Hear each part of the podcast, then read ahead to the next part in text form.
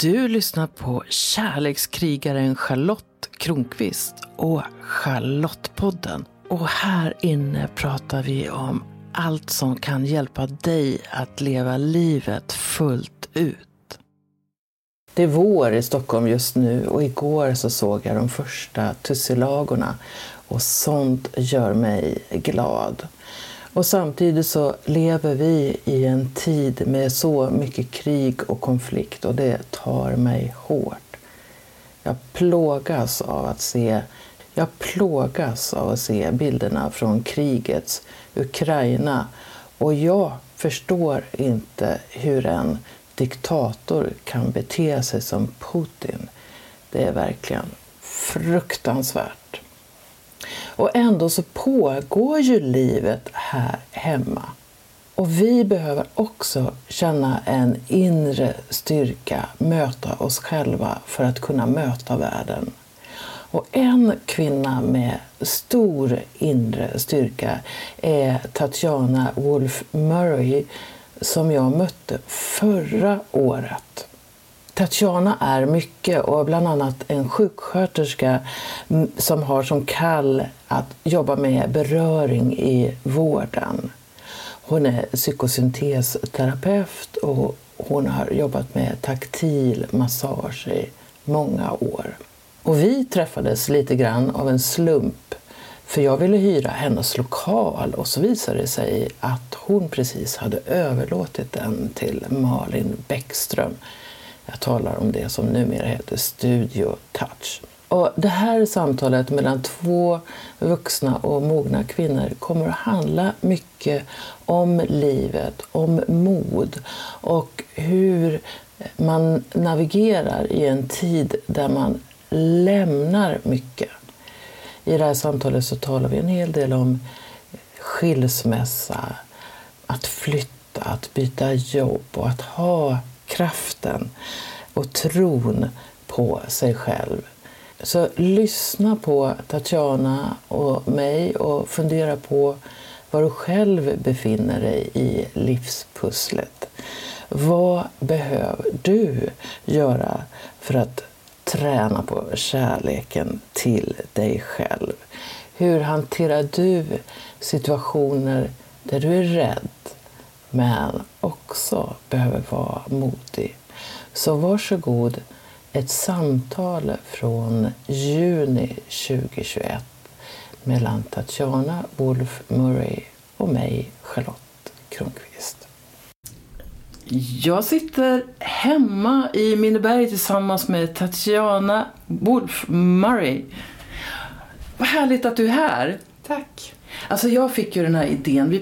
Jag ringde dig för att fråga om en lokal som du eh, har haft och jag trodde att du hade den och då frågade jag om jag kunde få hyra den och då sa du nej. Och så, så slutade det med att jag frågade om du ville vara med. Och det som lockar mig är ju att vi är ungefär samma ålder och du är med i ett skede i livet där det händer mycket. Så jag tänkte börja med att be dig presentera dig. Vem är du Tatjana? Vilken hemsk fråga! Eftersom jag inte vet. På samma sätt som jag kanske visste eller trodde om mig själv för ett tag sedan. Ja, jag är en kvinna. Eh, jag har tre vuxna barn. Den sista tog studenten nu förra veckan. Så det känns väldigt tydligt att det är ett avslut eh, på det sättet att jag... Ja, det känns som ceremoniellt att jag kommer inte göra sådana här grejer eh, på det sättet som jag har gjort med mina barn. Min äldsta är ju 30, två pojkar och en flicka. Det är mina barn. Jag har levt i eh, relation i väldigt, väldigt många år. Jag är nyskild. Jag har gjort mycket, mycket, många, många olika förändringar sista tiden. Så därav liksom det här med vem är jag? Jag kan ju bara relatera till att jag är kvinna, min ålder, men åldern är rätt oviktig också fastän man blir ju påmind om det eh, av sin omgivning eller den, den kultur vi lever i. Lite mer begränsande än, än vad jag vill att det ska vara. Jag är en modig människa, ska jag säga. Um, och jag eh, tycker om att bli eh, lite omskakad i, i huvudet. Att få nya infallsvinklar.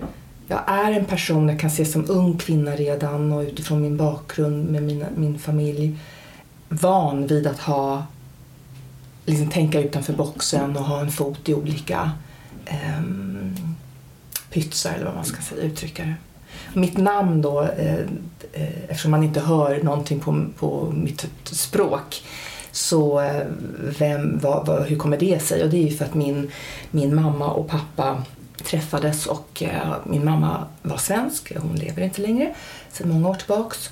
Och min pappa är från Skottland och han dog i våras. Och så måste man nästan lägga till den här tiden att det inte var av covid. Det var hjärtat. Ehm, det gick väldigt snabbt, väldigt skön död för honom men lite mer chockartat för oss andra såklart när det blir sådär. Så jag har bott i olika länder. Jag har bott i Tyskland, jag har gått i skola i Waldorfskola i Tyskland, jag har gått i Waldorfskola här i Stockholm, jag har gått i franska skolan, jag har gått i amerikanska skolan. Ehm, jag har bott i Singapore, jag är född i Tyskland. Nu blir det verkligen inte någon kronologisk ordning men det här är liksom ett potpurri. Och det, det, det, det är kanske det som också gjort att min hjärna och vem jag är är just det här, men vad, ja, vad, vad, vad, kan det komma, vad kan inspirationen komma ifrån och från vilket håll? Och, och så är jag ju så otroligt intresserad av relation och mötet med människor eh, och kommunikation. Nu tar vi en liten paus medan flygplanet flyger förbi. kanske hörs mer här än... Precis. Men det skulle tänk, tänka på vem... Vad är det jag har haft som en röd tråd i mitt liv, i mitt vuxna liv som profession så lutat mig mot, det är beröringen. Berätta mer. Den taktila beröringen. Det är intressant varför jag undrar vad är det som gör att man blir nischad eller så intresserad av ett område. Och då var det så att jag föddes för tidigt och jag hade fullt av eksem, svårartad eksem över min kropp. Så mm, jag vart eh, kvar på ett sjukhus och vart ehm, insmord. På den tiden, det här, vi pratar ju om 65 eh, och det här var liksom mitt första år. Då lämnades ju barnen på sjukhus utan föräldrar. Apropå vi så har mer kunskap idag om anknytning och teorier och den biten. Men jag har tänkt som sådan att ja, ja, jag blev berövad mamma och pappa och framförallt kanske mamma. Men jag blev insmord. Jag blev berörd. Kontinuer alltså det var ju the mission. Att jag skulle liksom läkas, min hud skulle läkas. Så jag fick ju liksom beröring. Så du liksom kan vända någonting som skulle kunna ses som en traumatisk händelse till att du ändå fick någonting där? Absolut! Och, och det intressanta är väl kanske min förståelse eller min möjlighet till att vända på det som skulle kunna varit ett trauma. En del av det har väl naturligtvis påverkat mig anknytningsmässigt, självklart. Men jag ser ju mitt intresse av beröring. Mitt intresse av att lära mig mer om beröring, gå en taktil terapeututbildning. Um, ehm, den är ju utveck- det är en svensk metod som är utvecklad från babymassagen som kom då på 90-talet. Så jag gick babymassageutbildning och, och det här att jag vurmar för att prata om vad vi lägger på huden, hur vi tar i oss, den medvetna beröringen. Det var ju mitt kall att överhuvudtaget kliva in och bli sjuksköterska när jag var runt 30. Så en otrolig pers på många sätt och vis. Men det mitt kall var, för jag, vi fick skriva, en lärare fick oss att skriva till oss själva vad vi ville göra med vår, vårt yrke. Så det brevet fick vi då när vi var klara efter tre år utbildning. Och då så påmindes jag om det var ju att jag ville ju implementera beröringen, vikten av den medvetna beröringen i vården. Så det var ju det jag gjorde som syrra på Ersta hospice. Då fick jag ju utbilda personal där. Jag integrerade det i verksamheten, på dagvården, hemsjukvården, ehm, avdelningen. gjorde ju att några också mina kollegor vart ju mer friska och orkade mer. En kvinna som hade ganska svåra höstdepressioner hade inte det. Därför att hon fick ge taktil en, två stycken i veckan. Du blir ju också på ett sätt entreprenör så småningom. Var kommer den ådran ifrån? Då menar jag att du hade Centret. ja, i 15 år. Ja. Men jag gick ju eh, en utbildning till att bli psykosyntesterapeut. Runt 40, då var jag runt 40. Och då var jag ju mer i kontakt och utforskade vad är mitt kall, vad är det jag vill. Jag möttes ju av ehm, ett klimat, en kultur som inte passade riktigt med min själ, eller vad jag ska uttrycka det som, inom sjukvården. Jag var ju, jag var ju den här udda fågeln. Så det var nog utifrån den, den, det, den, det, den, det, ja, att jag höll på att utforska om mig själv. Som det bara, den, den kom förbi i, i så här, ja nu är det en lokal och jag bodde precis i närheten. Jag gick in där, började bo på yoga hos Annika som drev lokalen i tio år.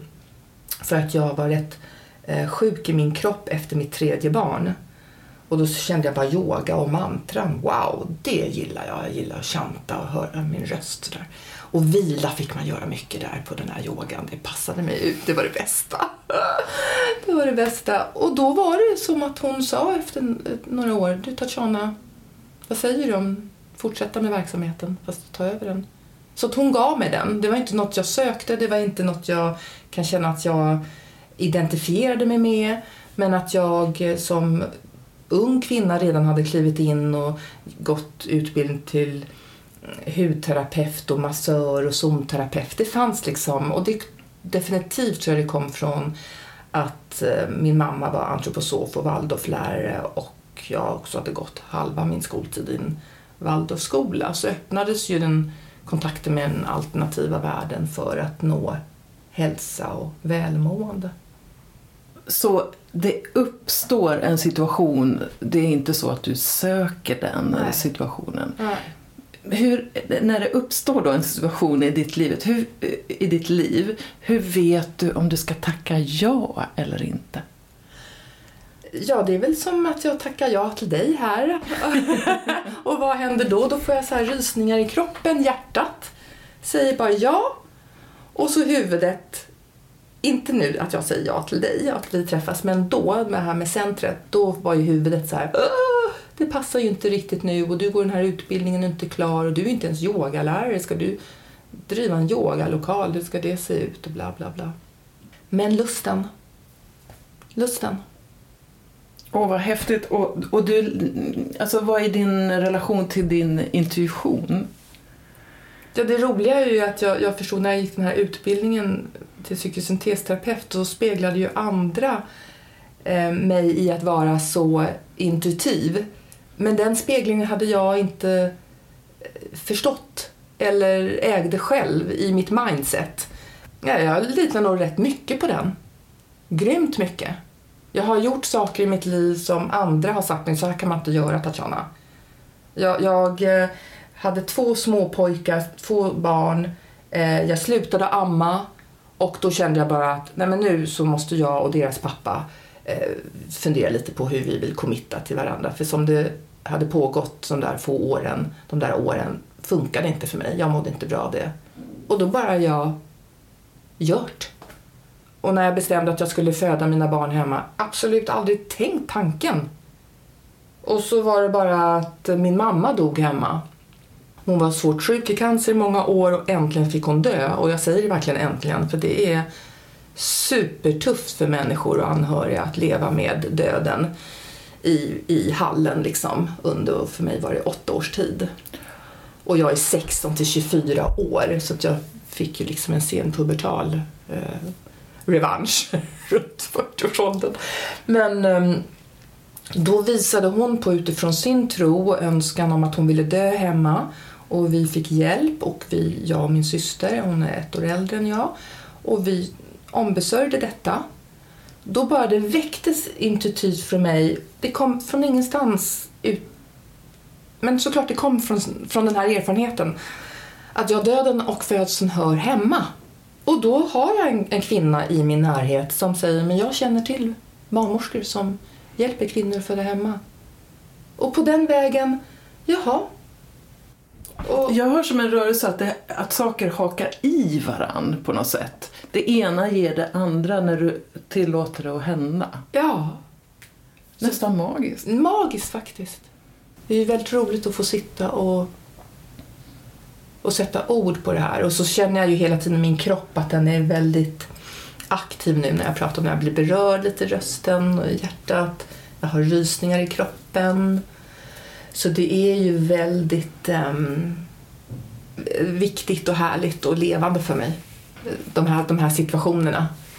Och nu är du i en ny situation då mm. i livet när du har släppt taget om en massa saker som har varit en del av ja. ditt liv och din vardag. Yes. Och då funderar jag på vad, vad händer om du tänker på jag, släpp, jag, har, jag ska släppa taget om ja. det här. Ja. Vad händer i din kropp, i ditt sinne då?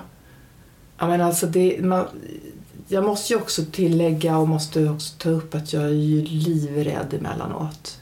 Alltså, eh, jag har varit rädd i några år innan jag tog det första beslutet. Och jag har också prövat olika vägar. Otroligt mån om att liksom, ja, men vi prövar den här vinkeln eller vi prövar den här grejen för att lösa saker och ting. Just när det gäller relationer. Med den här relationen med, med min dotters man eh, och, och, pappa, det var svårt därför att, svårare därför att där var det inte så tydligt.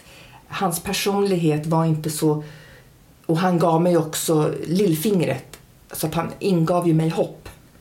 Eh, men jag kan se nu, bara med de här två års perspektiven där vi varit ifrån varandra, är ehm, att jag var, tappade min kraft, var lågdeprimerad, jätterädd, kunde inte se mig där jag är idag. Och jag vet inte, det är inte ens färdigt, det är precis i början. Så jag har ingen aning. Men jag är ju rädd och modig och jag kan inte göra på något annat sätt än vad jag gör nu när jag lät, började låta bollen rulla. Så det jag känner och det jag håller på att träna på eh, det är ju kärleken till mig själv. Vilket jag har hållit på aktivt, har jag trott. Och jag säger inte bara trott, jag har gjort det. Så på den nivån jag har kunnat i relationen. Men genom att jag vågade släppa relationen och med allt vad det innebär. Och vi pratar verkligen om ekonomi, att vara kvinna i medelåldern, medelålders, att barnen flyttar ut och alla drömmar och tankar om att det är en fin människa. Men här, får, det finns inget, det gror inte. Det är ju fan, det är ju dött. Det är ingen mylla att gro i för mig. Och smärtan att se det och så. Så att, um, Jag tycker att det är fascinerande när du berättar det här för att jag är precis inne i en fas där saker som borde ha varit självklara för länge sedan jag ser, alltså jag ser vissa mönster och det som jag tänker specifikt på det är att hur jag har levt mitt liv och på allvar varit övertygad om att jag kan bara få kärlek om jag presterar. Så jag har mm. varit mycket fokuserad på hur andra har det. Mm. Att välja jobb som journalist är ju perfekt för då får man ju mm. ställa frågor till andra och så är egentligen jag själv ganska anonym i det. Och nu så känns det som att det verkligen är dags att i många lägen fråga mig vad vill jag nu? Vad behöver jag nu? Min impuls är att fråga vad behöver du Tatjana? Och den, den låter ju som att där kan vi, ehm, där känner, det är ju igenkänning. Den behöver inte jag, den äger jag, så den behöver inte jag hålla på, hålla på med mm. liksom, och aktivera. Så, för den finns så självklar. Så det är verkligen det här precis som du säger, ehm, att ge sig ett utrymme och fråga vad är det jag behöver. Om jag skulle vara av kärlek till mig själv i varje stund. Om jag bara skulle tänka att jag, vad ska jag göra av kärlek till mig själv? Och så har jag det med mig. Det är klart att vissa stunder och så, så, inte det, så gör jag inte det som skulle kanske vara det som gav mig mest kärlek fortfarande. Eh, För det handlar inte, jag, känner inte för att vara strida så att det blir hårt och det blir det här bara, ja nu är det jag liksom, jag skiter Nej, jag har några sådana omkring mig som, det blir för hårt, det blir för... Det blir mycket ego, mycket... Jag vet inte vad det är. Jag tror att de är rädda också. För det är emellanåt också rätt ensamt att vara där jag är nu. Jag har jättemycket egen tid. Jag har alltid sett till att ha haft mycket egen tid och tyckt om det men det har varit skönt att ha haft det och vara i det när man vet att man har en partner. Mm. När man vet att man har ett sammanhang. Jag är precis just nu där jag inte är i något sammanhang. Och så väljer jag i det här skedet också att avsluta det sista identiteten och det är ju centret och varit där i 15 år och yogalärare och terapeut och så det, det, är, men det, det är jättespännande att prata med dig för det blir väldigt tydligt att det, jag har inte kontroll över det här men jag vet att det här är den vägen jag måste... Jag, jag, det är bara att köra. Jag vet inte. Alltså, för sex år sedan så, så behövde jag skilja mig. Ja. Och eh, då hamnade jag i Stockholm och jag fick eh, låna eh, barnens pappas lägenhet, 24 kvadrat längst ner norrläge i Atlasområdet vid Sankt Eriksplan. Och väldigt mörk lägenhet, men jag gjorde den till en livmoder. Mm. Och det var, det var väldigt skönt. Det var som att jag eh, kunde omfatta hela det här rummet och ingen kunde liksom komma in. Eh, mm. Jag kunde känna en inre trygghet där. Men jag visste inte vad jag skulle tjäna nästa krona. Jag visste inte vart jag skulle ta vägen, hur länge jag skulle få vara där. Utan jag var, alltså jag bara flöt. Mm. Och då gjorde jag så att jag tränade på att följa intuitionen. Mm. Eller kanske snarare hjärtat. Mm. Det kunde vara så här, jag såg på Facebook, åh här är en satsning, här är en mm. kurs, här är det. Och så när hjärtat dunkade, mm. då bara mm. anmälde jag mig till det och hamnade i oväntade mm. eh, grejer ibland. Mm. Men som ofta var precis det som jag behövde. Och en av de grejerna var att jag hamnade just på en satsning. Jag kommer inte ihåg vad den där killen heter. Han har något, Paul Hercumb eller något sånt där. Han har något som heter Meetings in Stillness. Och så berättade jag om min situation och att jag inte visste någonting om framtiden och sådär. Och då så tittade han sig runt om på publiken och så sa hon, hon gör det ni längtar efter. Och då tänkte jag så här, okej. Okay. Alltså jag släpper taget, mm. jag följer mina drömmar, eller jag, jag, följer det jag behöver göra. Jag vet ingenting om framtiden men jag gör det ändå. Jag, någonstans känner jag tillit till att det, det ordnar sig. Och då att få då någon som håller på med sånt här som säger yes. det så jag hör det det, det var så otroligt hjälpsamt för mig för att mm. eh, då det var som en bekräftelse att jag är på rätt väg för jag var ju skiträdd. Yes. Och det är det, det, är det vi behöver. Jag, jag, säger verkligen det här eh, är inte nödvändigtvis för alla. Det är inte en calling i sig självt att det ska vara på det här sättet. Men för mig vart det och för dig vart det så. Och det är oerhört viktigt eh, jag har nu två gånger under den här tiden kontaktat en kvinna som bara får kliva in och bara spela mig energimässigt vad jag är och kan sätta ord på det som gör att jag alltid kommer därifrån med jag är på rätt, det är bara att fortsätta, jag är på rätt väg. Och nu har mitt hjärta också börjat öppnas mer. Jag har varit lite frågande över att jag känner mer sorg och att det bara kommer tårar och mer. Och då, men det, det, är inte, det är inte sorg nödvändigtvis av, av en händelse eller en person utan det är ett flöde. Och tårar är ju flöde och då är det så vackert att bara tänka att ja, men, oh, det här är precis kroppen tar hand om det här. Tar hand om liksom det, allt det som det ska vara. Och också vikten av att, för det finns ju en längtan av att vara i relation. Jag är ju en väldigt relationell människa. Men jag ser på den här tiden jag har varit själv så har jag skapat tror, två nya goda vänner. Mm. Eh, och då tänker jag bara så här, wow, jag har en kapacitet. Alla de här idéerna om att man inte kan träffa nya människor eller skapa djupa nära relationer.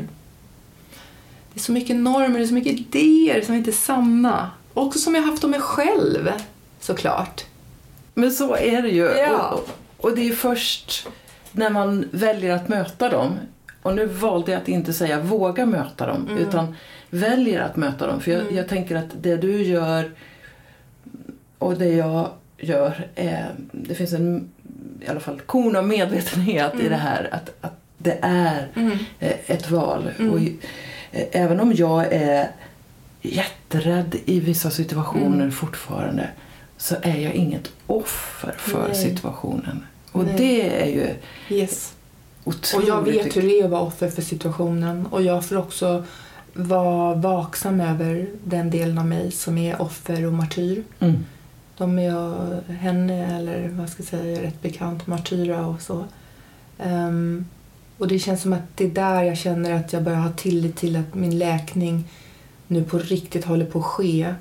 Att jag kan gå när jag promenerar nu till dig från Vasastan och jag känner kärlek när jag såg ett par som låg på gräsmattan och tittade på datorn och låg nära varandra. Eller jag såg en man komma springandes med bar överkropp och jag bara tog in honom och bara njöt.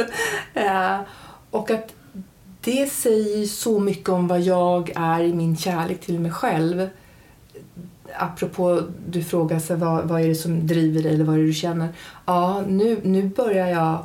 Det är sådär, det är eh, nyförälskelse och nykläckt liksom relativt. Men jag ser ju att ja, det, här är, det här är det som är informationen till mig att det är på riktigt och det känns och att det är den här vägen jag vill, vill följa. Så och jag hade ju en relation som tog slut i januari. Så jag hade den i, i fem månader intensivt av en, med en kärlek som vi har känt varandra tidigare.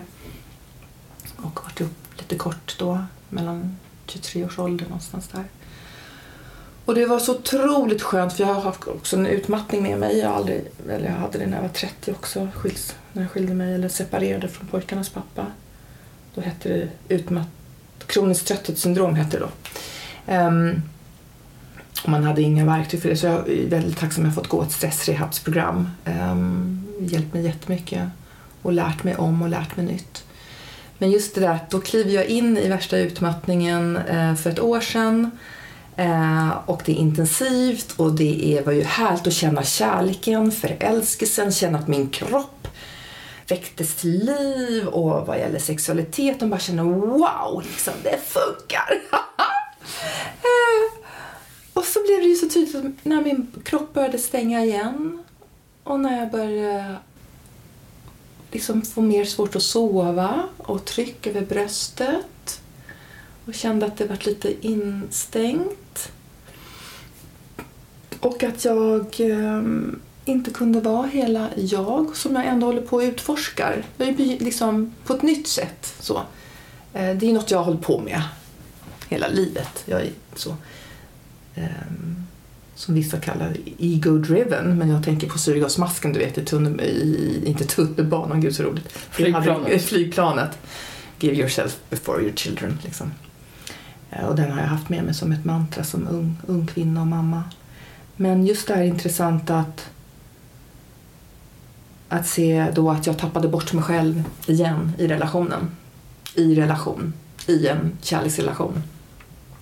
Så det betyder inte att jag inte, att jag inte säger ja till det. Men jag säger ja till mig själv. Jag längtar så av att, av att skapa en uh, trygg och stabil och kärleksfull relation till mig själv. Och så är jag jättesugen när det blir i framtiden att möta en partner i detta och att den personen älskar sig själv. Mm.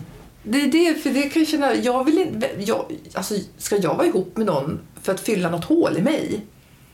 Ja, eller, Eller, i, eller i det- partner. I partnern va? Så det, det är det som blir sådär, nej.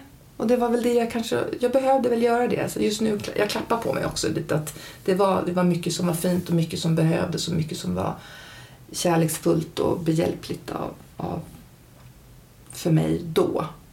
Men det känns som att sen januari tills nu, det har gått precis fem månader nu, där jag har varit själv med mig själv. Så bara wow, vilken transformation. Apropå att kriga för kärleken för sig själv. Liksom. Mm. Jo, det är, där, det är där vi är. En aspekt som jag har funderat mycket också på och mer under senare år, det är kontroll och kontrollbehov. Mm. Och min sanning idag är att eh, känslan av kontroll är felaktig. Vi har aldrig kontroll, som jag ser det. Utan eh, du kan tänka så här att eh, efteråt så ska jag gå hem och sen ska jag göra det och ska göra det. Men vem vet vad som händer på vägen? Och jag tror att så här, behovet av kontrollbehov är för att göra världen lite tryggare, för att det mm. ska kännas lättare på olika sätt. Men jag börjar uppskatta att, att vi inte har kontroll. Även om det, alltså det ökar ju liksom spänningen, även mm. typ på cellnivå så mm. ökar det. Mm. Eh, alltså, och, då bara fundera på hur, vad är din relation till kontroll och kontrollbehov? Och då mm. tänker jag att du är i en situation nu som är väldigt öppen. Mm. Där jag tänker mig att det finns inte så mycket att kontrollera på något Nej. sätt. Det intressanta är att tack vare de här åren, Eh, de här sista åren där det har varit väldigt mycket att ta tag i. För min man var ju utmattad. Så att jag hade förhålla mig till det ett år innan jag tog beslutet i mig själv till att liksom se hur ska vi lösa det här. Och det var, jag, var ju, så jag var ju väldigt lämnad till att ta hand om skilsmässa, försäljning och och sen bara inkludera honom på något sätt men det fanns inget samtal, ingen kommunikation, inget stöd alls där utan han fasade bara ut sig själv och sen så gick han direkt in i en ny relation och det var oerhört smärtsamt. Och vi, en person jag känt i över 40 år och varit ihop med i 24 år. Så för mig, tack vare de här två åren, så har jag sett situationer som jag inte på något sätt skulle kunna ha tänkt ut lösa sig. Och jag har alltid haft den här role model eller idén, you know, the universe is holding your back and just lean into it och allt det här som vi kan säga i den här alternativa världen. But I know it's the shit. It's true. It's actually working. Och det, det, det tänker jag, det här att jag väljer att föda mina barn hemma, det är att släppa kontrollen men ändå ta hand om det. Utifrån det som fanns. Och, och ta hjälp och stöd. Så ja, jag håller med dig helt att det blir en frihet och precis som du säger på cellnivå, vad händer i våra kroppar? Vad händer i mötet? Det är inte så jäkla skönt att möta en annan människa som är i kontroll, eller hur? en människa som tror den är i kontroll. De är ju inte så sköna. De, det är lite... Inte för, de kanske inte ens vet om att de inte är så sköna själva. Fast på någon nivå mm. så märks det ju. Eller så är det, är det mycket sjuka kroppar då som blir, va? att kroppen blir, visar på. Jag tycker precis som du, du beskrev det här samtalet, att det finns ramar, det finns um, en struktur så tänker jag kring kontroll. Att det finns ändå... Jag är inte intresserad av att flumma ut totalt. Alltså jag är lite... Där, jag är... Jag vet inte vad jag ska kalla det för. Jag gillar struktur. Jag gillar liksom att det finns en, ett hållande, en ram. Jag vet inte hur jag skulle, hur jag skulle lägga det i kontrollaspekten. För du vet, det blir lite ytterligheter. Kontroll eller inte kontroll. Men vänta, vad finns det däremellan då? Vad finns däremellan som vi kan leka med? Alltså jag tänker att däremellan så finns det sund gränssättning. Just det, tack för att du satte ord på det. Mm. Yes. Och alltså, kunskapen om mig själv. Ja. Ju mer jag får kunskap om mig själv, jag testar här, oh, där gick jag över min gräns. För det är det jag märker nu i relation med vänner. Oh, där har jag gått över min gräns. Där håller jag på att backa. Men där var jag så rädd att vara själv. Så jag sa ändå ja till att umgås eller göra de här sakerna. Fast egentligen så var det inte vad jag behövde eller kände för. Men jag gjorde det för att jag var så jävla rädd att vara själv. Mm. Och det är fine. Det kan jag se nu. Ja, men på samma sätt som att jag, eh, jag håller på att träna just nu på att bara säga vad som är. Mm. Alltså, eh, när jag, om Staffan och jag ligger nära varandra i sängen och sen så plötsligt så blir jag lite rädd. Mm. Och så säger jag, nu blev jag lite rädd. Eller, nu kommer en skamkänsla över mig. Eller, nu bubblar ett skratt upp. Och han behöver inte göra någonting. Men bara det att jag säger vad som är, är där.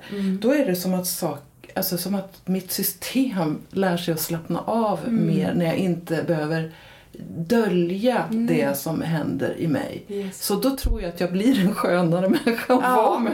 Ja. Och jag tänker också nästa utmaning är att du inte ens behöver säga det. Ja, fast, du- fast, i mitt det- fall är det, är det faktiskt tvärtom. För att jag, jag har hållit på i 20 år liksom så här, ja nu är jag det, nu är jag det, nu är jag det. Eh, och skämts över hur det här känns i mig. Så för mig är det faktiskt så att säga, läkning. det är läkning att säga det. Och så har du någon som också kan härbärgera och ta Ja. emot det. Och då blir det läkning. Ja. För det hemska är ju, eller hemska, det jag har varit med om är att jag är väldigt verbal och kommunikativ. Både i den här senaste relationen men också med min man. Jag trodde i den här senaste relationen att det möttes och det gjorde det ett tag. Men så började jag märka att nej, nu kan jag inte säga de här sakerna. Mm. För det härbärgeras inte och då är det som att det studsar tillbaks och då gör det, det är märkligt men det är som att det gör mer ont då eller det är obehagligt när det bara inte, inte tas emot. Hänger, har du varit, förstår Ja. vad jag menar? Ja. Så det är också någonting där med att det är så läkande att kunna säga det som kommer upp för en och så märker man att jag, det, den människan som är där och tar emot det kan vara neutral och bara... Jag äger fortfarande det jag säger men det drar inte igång, som jag sa då med min senaste relation, att det drar ju igång saker, försvar och Precis. kritik och grejer. Och så då blev det så här, ja men gud, okej. Och med min man var ju att han bara tystnade och gick in och så gick vi i parterapi och så sökte vi hjälp. Och han sa alltid ja till det. Varför sa han ja till det? Vad var hans behov? Varför var han så oärlig? Och det gjorde ju att det, det, det blev ett litet hopp. Och så gick det liksom ytterligare ett år eller två. Men jag var ju liksom lagledaren i relationen. Fast inget liksom jämvikt där. Jag tror ju att det är ganska vanligt att, att kvinnor tar på sig den rollen, att Mm. vara lagledare och att vi tränas till det Absolut. väldigt tidigt. Men, eh, och mycket, det finns mycket som är bra i det, men jag, jag tycker att en nackdel är att vi lär oss lite för mycket att serva andra och inte ta hand om våra behov. Mm. Och, eh, och, Medan killar lär sig att ta hand om sina behov. Mm. Det är klart du ska gå ut och spela fotboll. Mm. Det är klart du, vi har tre småbarn men det är klart du ska gå ut på golfrundan i fem timmar. Det behöver ju du. Jag kan vara själv i helgen, inga problem. Mm. Exempel, precis. Yes. Och, så jag skulle ju vilja vara med och bidra till en bättre balans Mm. där. Och jag får träna på det lite med mina barnbarn. och, Mm. nej, men, och så att, att eh, jag tycker att det är fascinerande att jag vid så här mogen ålder håller på att kämpa med det här nu. Alltså, hur blev det så här? Fast å andra sidan, nu ser jag mönstren och ser Ja. mina egna mönster Ja. och då kan jag eh, Just. långsamt liksom Ja. dra det åt rätt håll. Du berättade för mig innan att eh, du- nu är i en situation där du faktiskt eh, söker jobb. Och du har ju som en bakgrund dels i det alternativa med många utbildningar där och Waldorfskola och allt sånt. Och sen så kom du på vid 30 att du, jag utbildade mig till sjuksköterska och hade ju mycket nytta av det eh, när du fick jobba på hospice och så. Och nu är du i en situation där du kan bli, ta tillbaka yrket igen. Hur känns det? Alltså jag är så förvånad att jag överhuvudtaget säger ja och tänker att det är en möjlighet. Hade du pratat med mig om det här för ett år sedan, eller två år sedan, eller fem år sedan, aldrig på kartan. Det som är intressant nu för mig, det är att utforska men vad är det jag kan luta mig mot i sjuksköterskeyrket och ändå få vara jag med mitt holistiska perspektiv, med min kompetens vad gäller kroppsmedvetenhet som taktilen går ut på. Det är ju rakt igenom djup avslappning utan manipulation och kroppsmedvetenhet. Och att man får ett jag, man får ett, man får ett hudhölje, ett skydd, men ett hudhölje som gör att man då kan laborera. Så det och med psykosyntesen att prata och ha samtal och coacha och där har jag varit väldigt kreativ. Där har jag liksom haft målning och vägledda meditationer väldigt mycket och kroppsrörelse liksom i de, de samtalen eftersom majoriteten är ju så mycket i huvudet. Så, så det blir en utmaning att för mig att öppna, jag öppnar upp för det sådär, om vi nu ska kalla in universum igen och öppnar upp för det att se, och jag har redan blivit presenterad ett jobb som handlar om att inte jobba kliniskt utan jobba med en patientgrupp, en, en cancerpatientgrupp och följ, uppföljande samtal och någon forskningsgrej kring det. Liksom. Så att, jag vet inte. Det, det, det, det är otroligt spännande. Det är som att vara, över, överlag inte bara jobbmässigt, så är det som att vara, gått ut gymnasiet. Och det är ju intressant att parallellt så har jag en dotter som har gjort det och sökt sig vidare och kommit in på en vidareutbildning och flyttar liksom till annat land och sådär. Så jag känner lite så här, och hon sa häromdagen, men mamma du kan ju åka till Kreta och bara massera. Gå in på en sån här massageparlor och bara, var inte det härligt att stå där och bara massera? Ja, kanske, men du, ja, jag behöver lite mer sammanhang än så. men ja, varför inte? Det finns liksom, jag kan jobba på ett café eller, det, du vet, det, det, jag, jag vet inte. Jag tänker det finns en stor skillnad mellan dig och din dotter. Tack.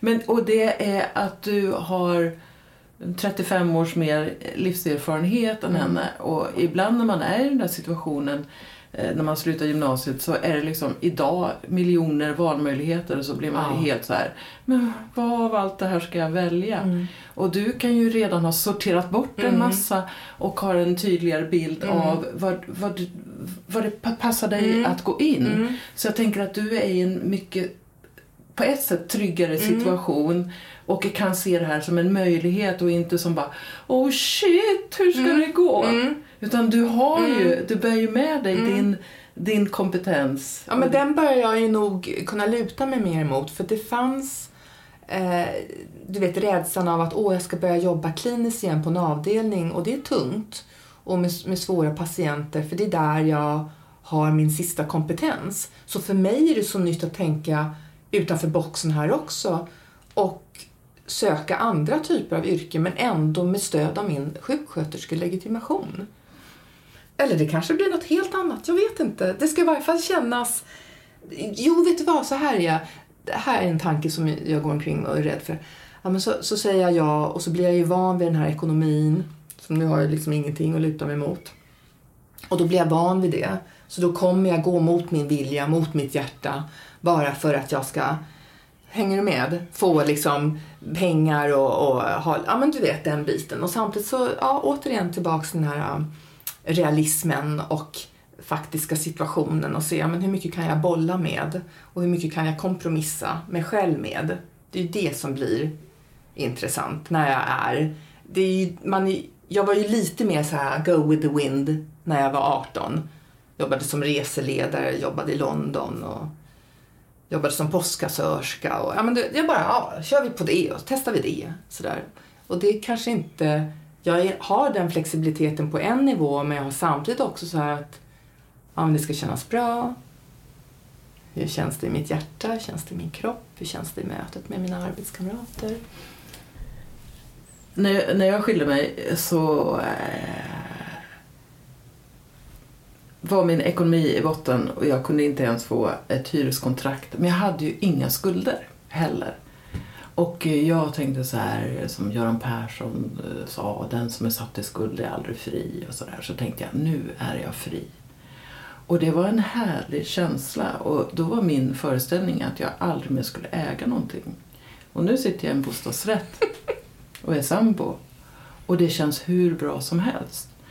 Så jag fick testa att under en period mm. leva, alltså två, tre år, alltså otroligt basic mm. ekonomisk mm. Mm. nivå. Mm. Och då kunde jag se att det klarar jag. Mm. Det funkade.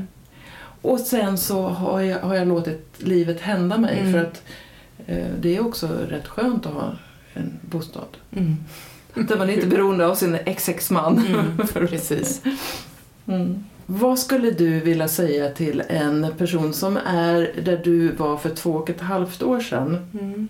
och är, tänker så här, jag, jag behöver göra en stor förändring i mitt Mm. liv men jag är rädd. Mm. Och med den erfarenhet du har idag, har du Mm. något så här att, som du skulle vilja säga på vägen till det? Mm. Det, blir, det är oerhört viktigt med ehm, vänner och vilka man hänger med. Så vad jag hade önskat mig själv då var att ha någon sorts skilsmässopartner eller jag vet inte, mentor. Inte, bara- men, men alltså, om det finns, jag kanske ska skapa det själv. Men, men eh, Därför att man, ens vänner orkar man inte belasta hur mycket som helst heller. De har sina liv och sina nivåer av ork och så. Så jag portionerade ut det. Jag hade ju några stycken. Så att jag portionerade ut och, och så, för det var så krisigt att jag behövde ju bo på andra boenden i åtta månader. Och liksom med, och det, och det, från beslutet så tog det ju åtta, nio månader innan det var klart på pappret och innan flytten vart gjord. Och så hade vi en dotter som mådde dåligt där i, i det. Så ja, prata om det. För jag har stött på bland annat en kompis, en ny kompis, som inte pratade om det med någon.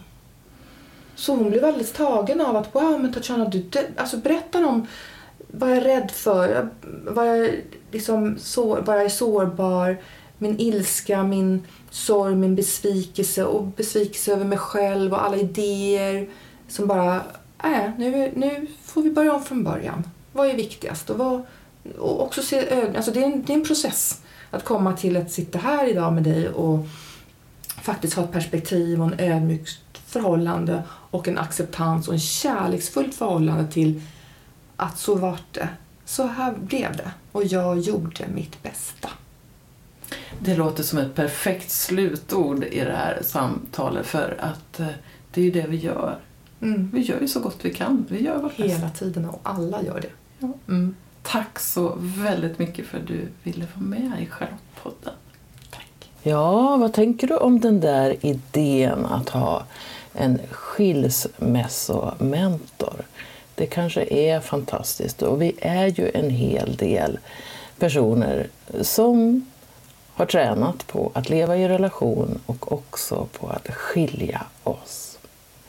Och Tatjana tillhör ju, liksom jag själv, gruppen kvinnor över 45 och du känner kanske till att jag har startat ett onlineprogram i sju steg som jag kallar för Kvinnorummet och som riktar sig just till kvinnor 45 plus och handlar om att stärka självkänsla, självkärlek och ge, att vi ska tycka om oss själva med våra kroppar och våra erfarenheter.